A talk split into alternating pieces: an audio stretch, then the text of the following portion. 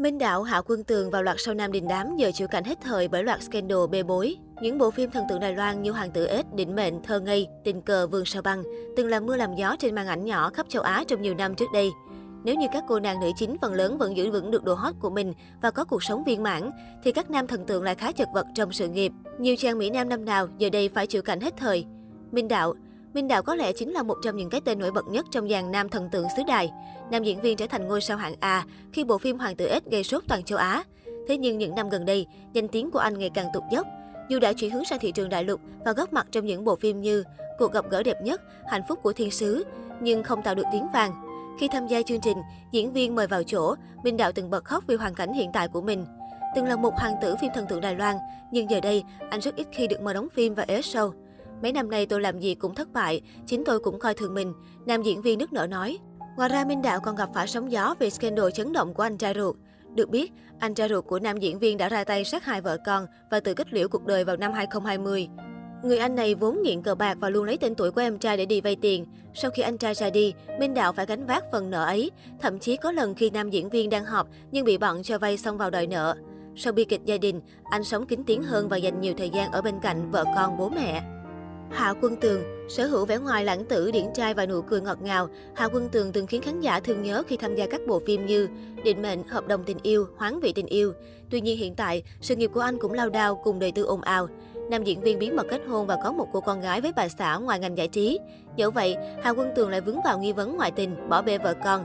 Dù đã lên tiếng phủ nhận, nhưng khán giả vẫn không hài lòng.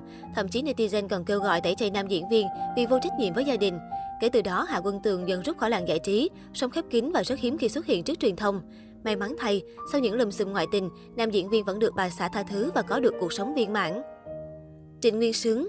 Nhắc đến Trịnh Nguyên Sướng, chắc hẳn khán giả sẽ nhớ ngay đến vai diễn nam thần Giang Trực Thụ trong phim Thơ Ngây từng gây bão năm nào. Tuy nhiên, nhiều năm trôi qua, nam diễn viên không tạo thêm được những dấu ấn mới trong sự nghiệp. Thay vào đó, khán giả chỉ nhớ đến anh qua những scandal tình ái. Trịnh Nguyên Sướng lao đao vì vướng vào nghi vấn về hai mối tình đồng giới ồn ào. Cư dân mạng xứ Trung từng dậy sóng trước tin đồn nam diễn viên họ Trịnh yêu thầm Hạ Quân Tường. Cả hai là những người bạn khá thân thiết, thường xuyên gặp gỡ. Năm 2006, cuốn nhật ký của Trịnh Nguyên Sướng cũng từng gây chấn động vì nội dung toàn nói về Hạ Quân Tường. Một đoạn nhật ký như sau: tối nay tôi đã không chịu nổi mà gọi điện cho Tiểu Mỹ, biệt danh của Hạ Quân Tường. Tôi thật hèn hạ, tức chết mất nhưng lại giả vờ như không có chuyện gì. Cậu ấy lại dùng tuyệt chiêu quan tâm quen thuộc khiến tim tôi mềm nhũn. Tôi thật vô dụng, có lẽ là trong nội tâm sâu thẳm tôi vẫn hy vọng để lại một chỗ thuộc về riêng cậu ấy. Tuy nhiên, cả hai nam diễn viên đều một mực phủ nhận tin đồn. Năm 2006, Trịnh Nguyên Sướng một lần nữa vướng nghi vấn hẹn hò đồng giới người mẫu Đinh Nhất. Đáng nói là nam người mẫu này đã có vợ và bà xã anh chính là nữ diễn viên Bạch Băng. Nhiều người còn đặt dấu chấm hỏi liệu có phải tài tử họ Trịnh chính là nguyên nhân khiến vợ chồng Đinh Nhất ly hôn hay không. Hiện tại, nam diễn viên Thơ Ngây đã bước vào độ tuổi U40 nhưng vẫn chưa từng công khai mối tình nào.